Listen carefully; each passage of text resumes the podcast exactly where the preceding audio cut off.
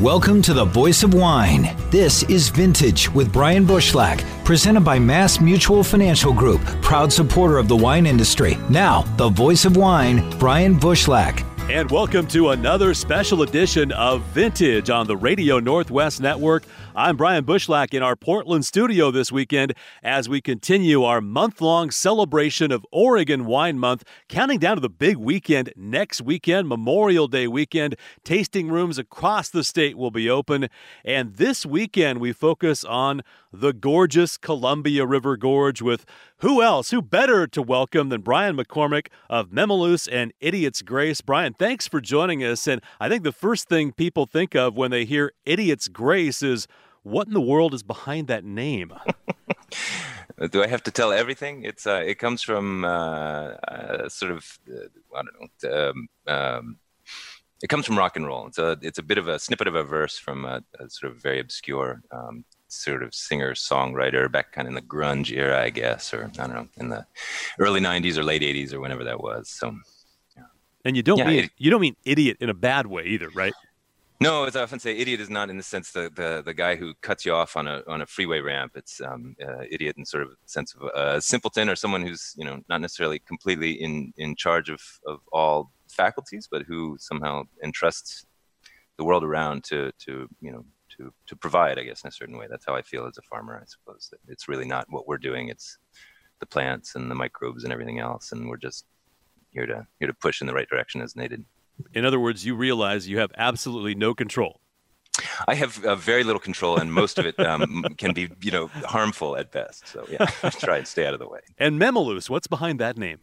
Memaloose goes back to um, uh, there's a well, it's sort of a uh, name for a number of burial sites, I guess, in the northwest in local local um, uh, languages, and uh, there's a specific Memaloose island here in the Columbia, in between uh, Lyle, where our winery began, and many of our plantings are, and, and here in Mosier on the Oregon side. So there's an island right in between that's called Memaloose Island that used to be a burial site, and that's where that name came from. Okay, of all the places across Oregon, the West Coast around the world, why did you choose to plant in the Columbia Gorge? So I was farming in Dry Creek in Napa in California for uh, for a while, a number of vintages after I left graduate school for this stuff, and was getting uh, bothered by uh, ever increasing alcohols and also kind of the blandness of year after year of perfect maturity, and, uh, and also at the same time um, the glassy wing sharpshooter was spreading Pierce's disease at, at what was then sort of breakneck rates, and people were beginning to see their cities flown over with pesticides, and, and so it just um, you know trying to trying to keep this this pest um, vector in check, and so it just seemed like a good time to get out, and so we looked north to cooler vintages, places where we were growing a little bit more on the edge um, of success, and and um, yeah, in pursuit of vintage and and some other varieties that would, would not necessarily peg in at you know 15 degrees alcohol. And why the gorge? I mean, you could have picked the valley. You could have been in Southern Oregon. Uh, so many places across Oregon and Washington to choose from. What was it about the gorge? Um, I think we definitely wanted to avoid big uh, inland irrigated spaces. We were trying to get something where we'd have a little bit more natural rainfall and the, and the, the ability to dry farm. Um, at that time, I was under the impression that the Willamette was even wetter than it can be, and so that seemed like that was maybe too easy and too uh, too green. Um, I didn't know enough about Southern Oregon, and maybe it wasn't far enough north from California at the time. I think I had to get a little bit farther away, um, but that that's also I think really promising and interesting down there. So that would have also been totally satisfactory. And then as for the east-west thing, I think if you look at a map, especially a topo map, there's something really special about the Hood River Valley and its and its um, a, a sort of nearby areas. As you you know, it's just this special little secret garden, kind of in the in the middle of the Cascades. It's a little bit greener than you'd expect for as far east as it is, and um, a really interesting uh, geography, topography, lay of the land is is fascinating and really wrinkled and complex. And so there was a place to tuck in, I think, in a small scale, which is what we sought to do. It's definitely a very unique and amazing part of the world. Those of you just joining us on Vintage, it's Oregon Wine Month, and this weekend we're focused on the Gorge. And Brian McCormick, who's the farmer, cellar master, winemaker, co owner, tell us about what you think makes that stretch so unique. I mean, we've got so many varietals, it's, it's almost like you can do anything, can't you? Well, you can, and so as a new AVA, I'm not exactly sure. Now I get to put on my my Columbia Gorge Wine Growers Association hat. I'm, I'm not sure that we do ourselves um, uh, any favors by talking about how many different things we can do here. So that's I think part of what attracts people here. We have people growing Mencia and Falanghina, and you know you can have Grenache growing very very close to Chardonnay, and and so there there are funny things that happen in the gorge. It's a special place. It's very diverse um, in its sort of climate and weather patterns that, that allows a lot of things to grow here. Um, but I think I think it will eventually settle out, and you'll find that there are certain things that really really sing here. So that's really what we're in pursuit of. We've been you know the world of wine in 40 miles for a long time, and that's that's interesting, but um, uh, it's not quite enough for I think real wine lovers to really hang their hat on is, is for understanding a new place. So I think we'll we'll like ourselves more in hundred years when we begin to sort out what, what grapes really really want to be here. And which ones do you think will be the focus? I mean, if you had to pick, say, even four or five and narrow it down, could you, or what, what would they be? Uh, you know, I, I, I, I, probably should take that bait, but I'm just not going to. We have, uh, personally, I mean, our own operation, we have 22 or 23 or something varieties planted.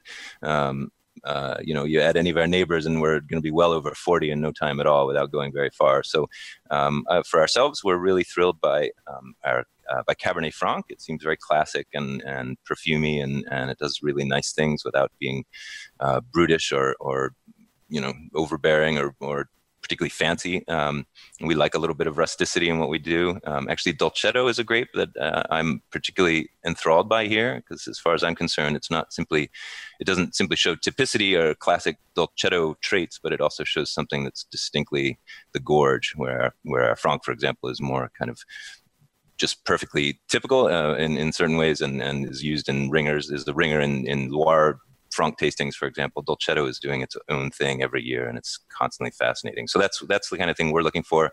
We're hanging our hopes on Chenin, um, have really uh, very interesting results in early years. Um, but that's just for our site here in Mosier. The gorge itself is definitely broader, and so we're looking forward to a time when it won't simply all be the Columbia Gorge, but will there'll be some sort of sub designations, and some of the the smaller neighborhoods inside the gorge will be respected. I mean, we love fruit from Underwood, for example, for its uh, Alsatian whites and its more alpine character, um, but that's not our estate. We don't own any ground up there, so. Brian McCormick joining us on Vintage as we celebrate Oregon Wine Month. And you know, you you touch on all those varietals. We're going to take a much deeper dive into that in our next segment and our tasting room segment in about 20 minutes. But uh, you know, you've got your dad involved. You know, your family's involved. I know your your kids are involved. It's at some point, right? When mm-hmm. they when yep. they feel like jumping in, you let them in. Um, what's what's it like? I mean, because you've you've really crafted this lifestyle here, um, three generations, and what's it been like to to grow this? Uh, not only this this vineyard and the winery, but this family business?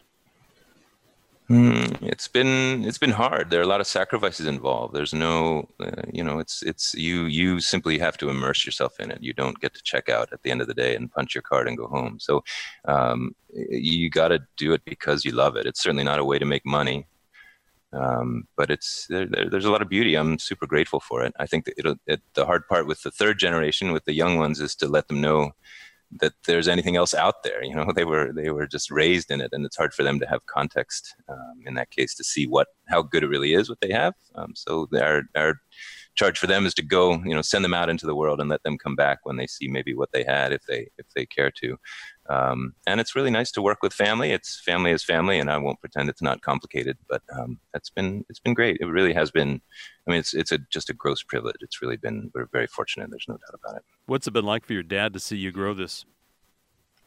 Uh, I think I think he's takes a lot of pride in it. It's been important to honor the things that he wants out of it, and and you know, so our, some of our early work was kind of aimed at a different demographic, and um, especially in our labeling, for example, Memaloose is a more kind of sort of upstanding, rather polished uh, label, and and so we wanted I wanted to give him um, be sure that you know he was able to show what he valued in that, but he's always been very indulgent of my um, aspirations, which are more obscure varieties, more like I said, a rustic presentation. I want wines for for food and not just fancy food. You know, I love Dolcetto because it's something you can drink any night. You don't have to wait for it to age in your cellar um, while you maybe wait for other things to to come around in storage, you know, and, and bottles to age and that kind of thing. So When we come back, more on location in the Columbia Gorge. Brian McCormick joining us as Vintage continues on the Radio Northwest Network.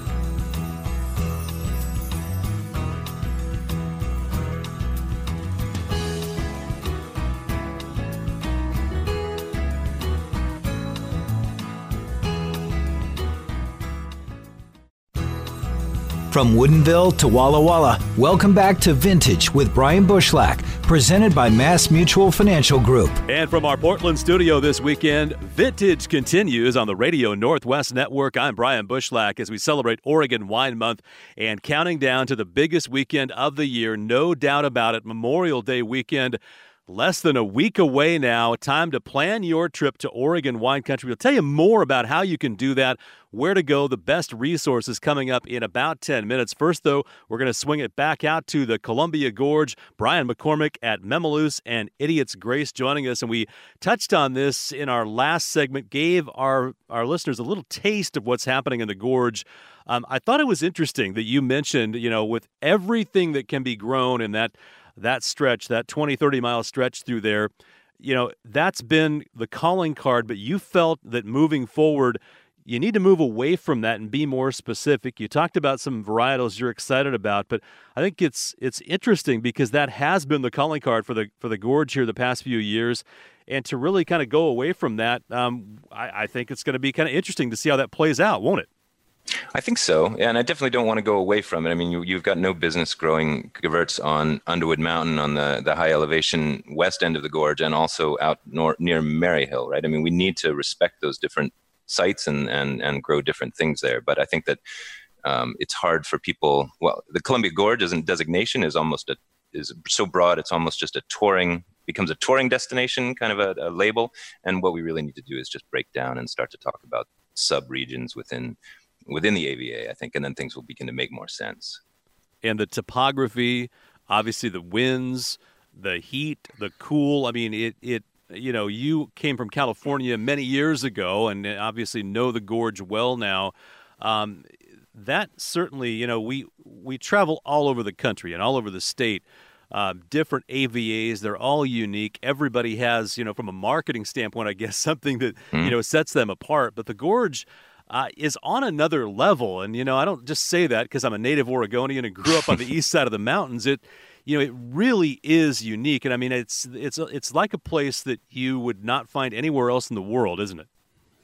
I think so. Like I said, I mean, we really found it. I don't know if the company's even around. There was a company called Raven Maps, and they did these sort of hand shaded topography, uh, like topographic maps, and that's what we were looking at. And and the gorgeous, it's it's a it's a very special little keyhole in the Cascade. So it's definitely it's definitely different. It's a massive point of transition, like a um, a point of inflection on a graph. You know that the the warm and the cool and the wet and the dry and everything, and it just gets it, it just gets sort of all those transitions are focused to almost you know within like a mile's width or thickness as they squeeze through the gorge, and that just makes things happen. Um, uh, you know, it made made things happen geologically as the floods came down and and and kind of chiseled this place out in the first in, in the first place and um, and it happens every day i mean the winds today are are blowing over our orchard ladders and blowing our cardboard recycling into the into the street and and uh, and then you know last week it was 89 degrees and roasting and perfectly still and you know the windsurfers were crying because they couldn't get on the river. So it's it changes dramatically from day to day and certainly across the season it makes the shoulder seasons very challenging. So the spring can be tricky. We've lost um, we've lost uh, to to frost in the spring we've lost to frost in the fall and then um, hard winters as well. We've lost vines um, and we've learned what not to plant here through through some winter experience too. So it's very dynamic Brian McCormick is the farmer, cellar master, winemaker at Memaloose and Idiot's Grace, joining us from the Gorge uh, this weekend on Vintage as we celebrate Oregon Wine Month. And yeah, I have to ask you, uh, you're planting vineyards, and with the diverse topography that you just talked about, um, what went into those decisions on where you know where you're going to plant and what you're going to plant, where you're going to plant? I mean, I mean, I would think that you know it's it's wide open, which is exciting, but it's also got to be pretty specific, right?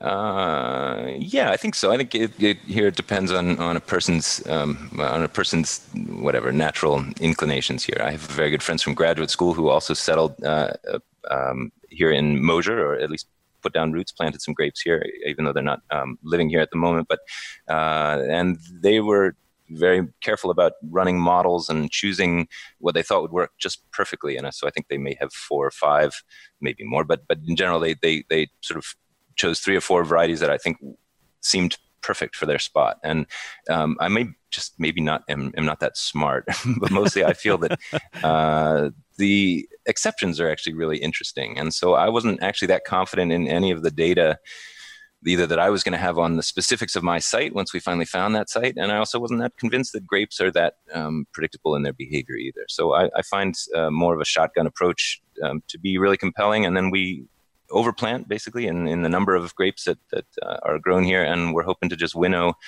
pull things out, graft things over as soon as we find, you know, failures is the way I talk about it. Um, grapes that just don't quite ever delight or show something really new and, and interesting.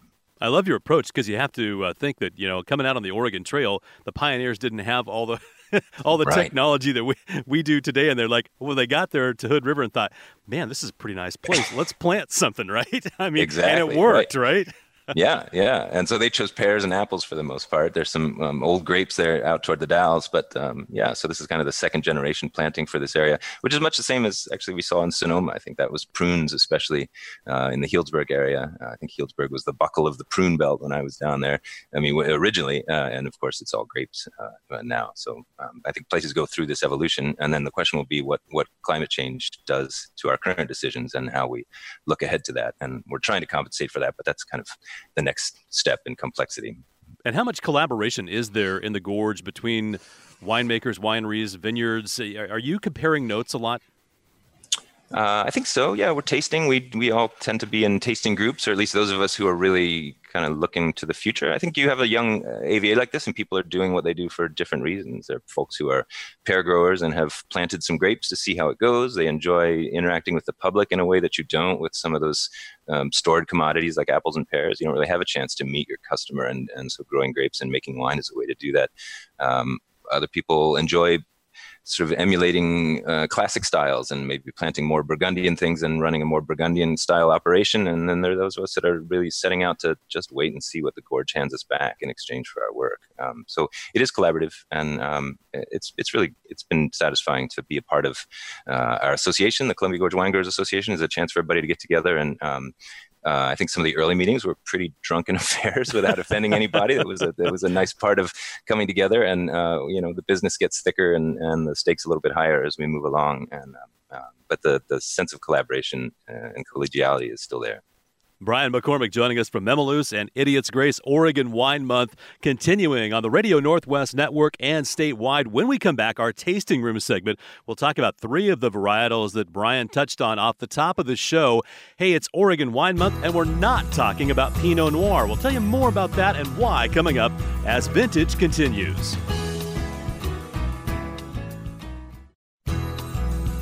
Covering the vineyards, spirits, and craft beers each week with the Joe Six Pack of Wine.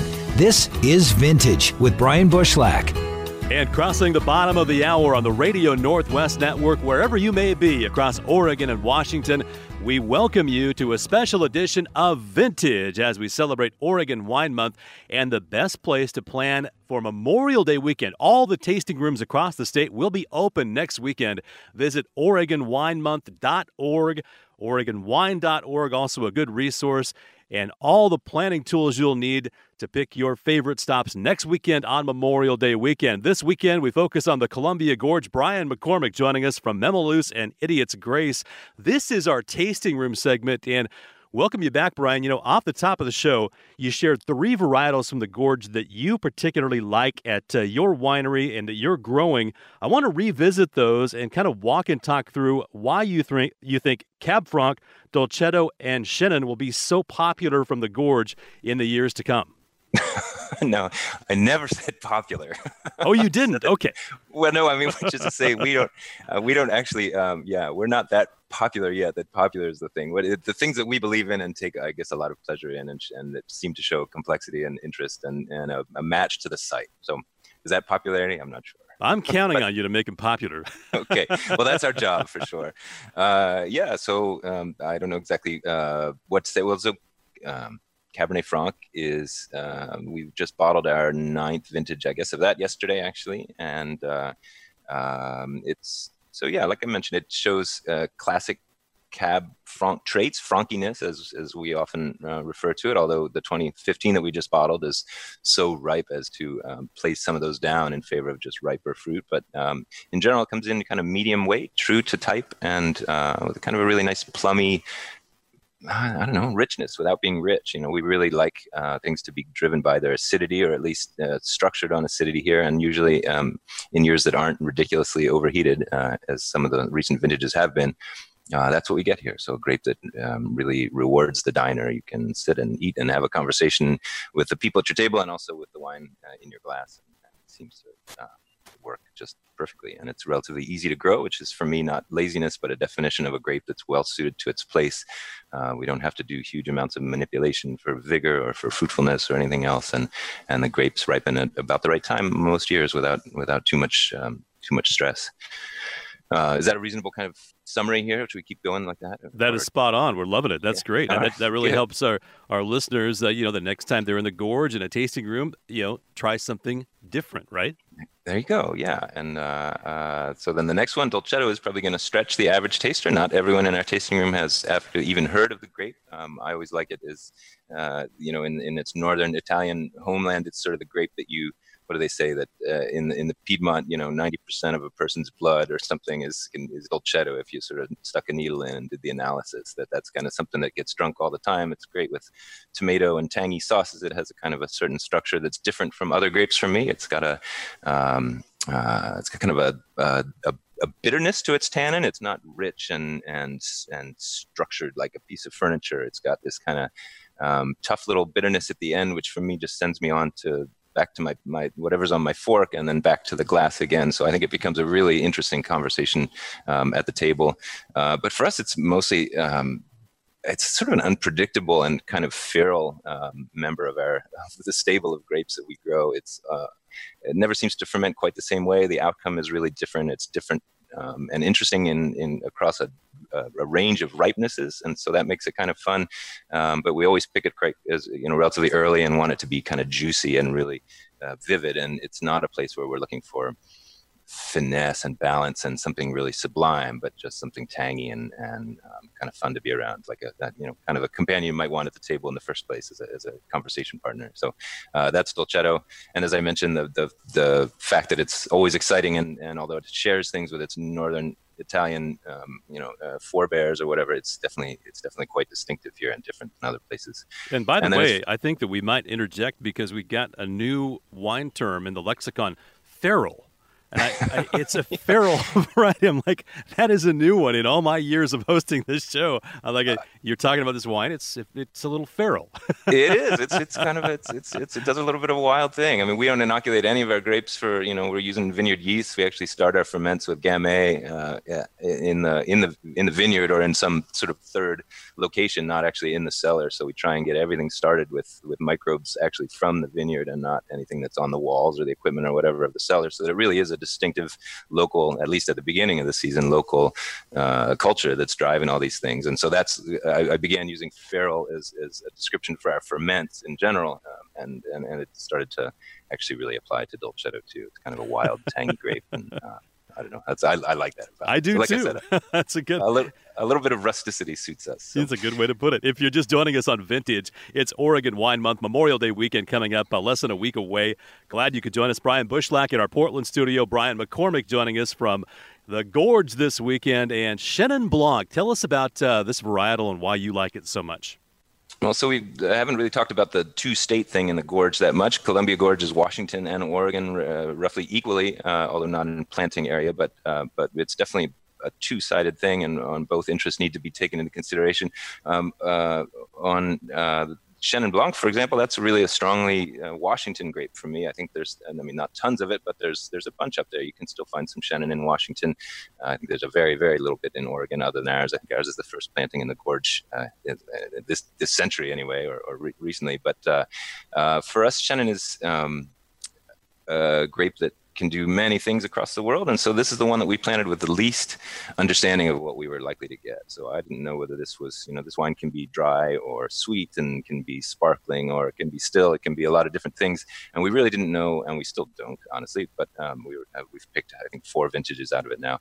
Um, uh, but it's uh, so it's for me kind of a shapeshifter. It can be a lot of things. It can be very subtle and limpid and and um, provocative, kind of like like some of the pale Pinot Noir in Burgundy. You know, you have almost no color in those wines, and yet they still they're just they're like just atmospheric, and they fill your head with perfume. And and there's something about Chenin that can do that. There are other very concrete examples, and sometimes they're too acid. And so we really didn't know where we were going to come down in the spectrum. Um, but uh, uh, it's showing promise. It's it's again showing a, a, trueness to Chenin from from Europe and from South Africa, other places where people do Chenin well, um, uh, and and we'll just have to see whether it wants to be.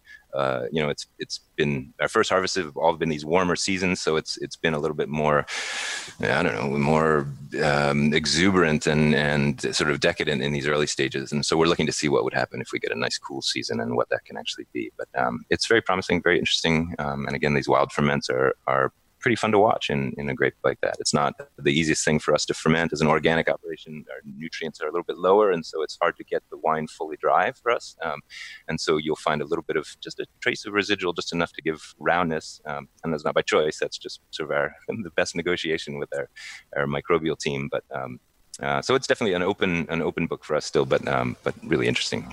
Brian McCormick joining us from Memaloose and Idiot's Grace. He's the farmer, cellar master, and winemaker there. Uh, grand opening weekend of this new tasting room. We're going to talk more about that coming up in our next segment, but uh, have to ask you about a couple other varietals. Riesling, Chardonnay also. You're, you're, you're, making those wines and doing them very well. And those are two varietals, uh, particularly Chardonnay from Oregon, really getting a lot of uh, good publicity of late, isn't it?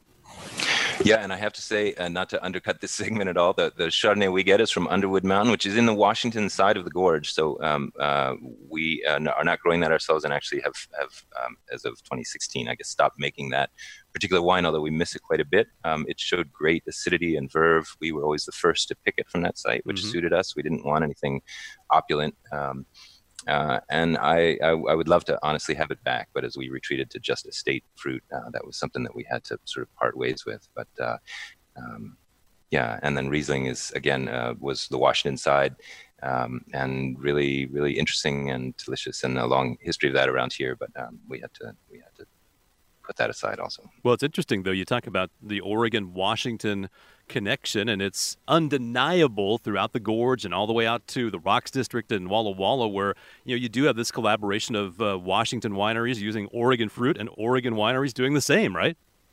Yeah, and it's it's great. It makes um, it makes for very colorful conversations at these quarterly meetings of the association, and people working together and, and watching each other. And uh, we haven't we are now experiencing outside money coming in with interest in some of these vineyards, and so the fruit's starting to move not just across the state line within the gorge, but to across the state line even more broadly. So our fruit is heading out into into other regions as people see its appeal, and and we're starting to get data back from what other winemakers are doing with our own fruit, and that's um, interesting, if a little bit bittersweet. We would like to then eventually bring that fruit back in and have it staying in the gorge and, and have more wineries producing uh, estate fruit and using the local resources. But um, but certainly it's um, it's interesting and definitely uh, yeah hops that state line easily and and with good reason. It's it, you know people definitely turn to Oregon side for certain things and to Washington for others. When we come back, Oregon Wine Month continues on Vintage. We'll tell you about the new tasting room from Memaloose and Idiot's Grace. That's up next on the Radio Northwest Network.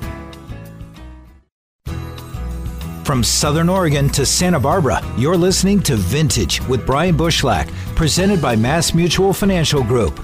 And approaching the top of the hour now on our broadcast and across the world on our podcast. This is Vintage. I'm Brian Bushlach from our studio in Portland this weekend as we continue our month long celebration of Oregon Wine Month. If you're just joining us, let's reset as Memorial Day weekend now less than a week away and a great opportunity to plan your trip to Oregon wine country. Visit OregonWineMonth.org to plan your trip. All the tasting rooms across the state will open next weekend. And of course, Oregon Wine Month continues throughout the month of May. And this weekend, It's great to be back focusing on the Columbia Gorge, one of my favorite places. We've been focused on this region for over a decade now and seen the growth. And this weekend, we welcome Brian McCormick, who is the farmer, cellar master, and winemaker at Memaloose and Idiot's Grace. And Brian, thanks for taking time out. Busy weekend for you this weekend. Not only uh, you'll be open next weekend for the holiday weekend, but this is the grand opening weekend of your new tasting room. Tell us about this project. It's uh, pretty special.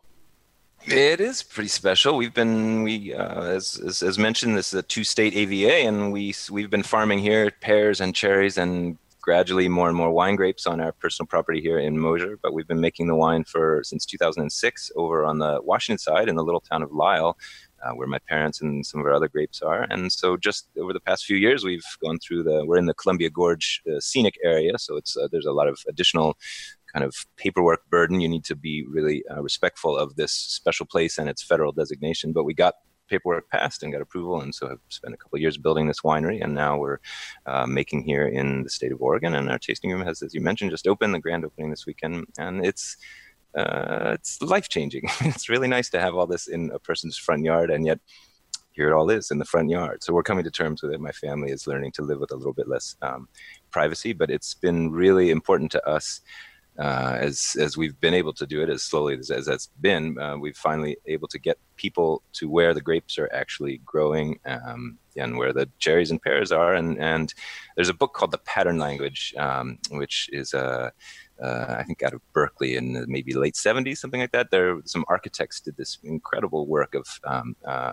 on architecture and on the priorities that a person might um, well choose as they as they design spaces and design homes and things like this. And there's a notion there that you're on a kind of larger regional level that you have um, uh, that people have should have access in a way to their farmland, and that farmland shouldn't be considered this personal, you know, owned space so much as sort of borrowed from the commons in a little in, in a way. And so, this chance of having the tasting room on the property, we're really encouraging people to get out with a bottle and a picnic. We have picnic baskets and food, and we want them out sitting under trees, walking rows, and experiencing the farmland on the, with the understanding that we sort of purchased really the privilege of working this land and of raising our family here, but that in fact it still belongs, in our case, to Mosier as, as a regional, uh, you know, a town resource in a way. Um, and so we obviously feel a duty to farm it for the ages and and we want people to be able to experience what that's like. And so it's gotten tricky a little bit. You you know if you're going to sulfur a vineyard you have to be sure people aren't going in there. And so we have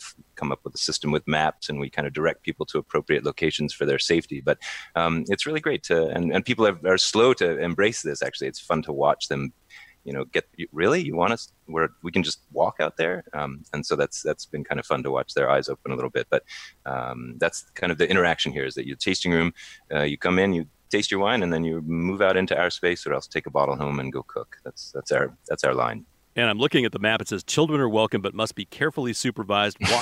Watch out for dust and dirt, of course, farm equipment, uneven ground, snakes, bees, and yellow jackets, and poison ivy as well, along with strong sunshine, wind, incredible views, and unspeakable beauty and wonder of nature. That pretty much sums up the Columbia Gorge, doesn't it?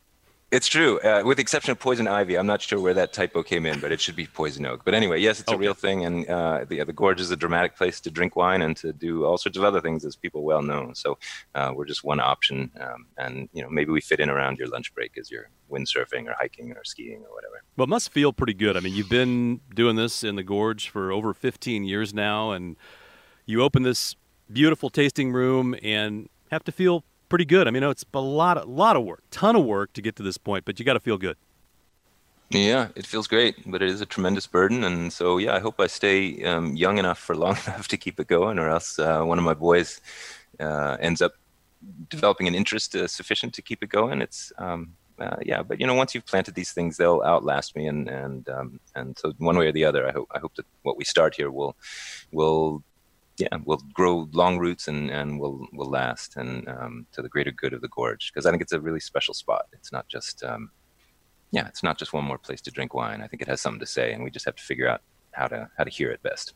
Our thanks to Brian McCormick, the farmer, cellar master, and winemaker at Memaloose and Idiot's Grace. As Oregon Wine Month continues throughout the month of May, we're counting down to the big weekend. Next weekend, Memorial Day weekend, all the tasting rooms across the state will be open for your pleasure. Visit OregonWineMonth.org to plan your trip, and we'll talk to you again next weekend on the holiday weekend along the Radio Northwest Network.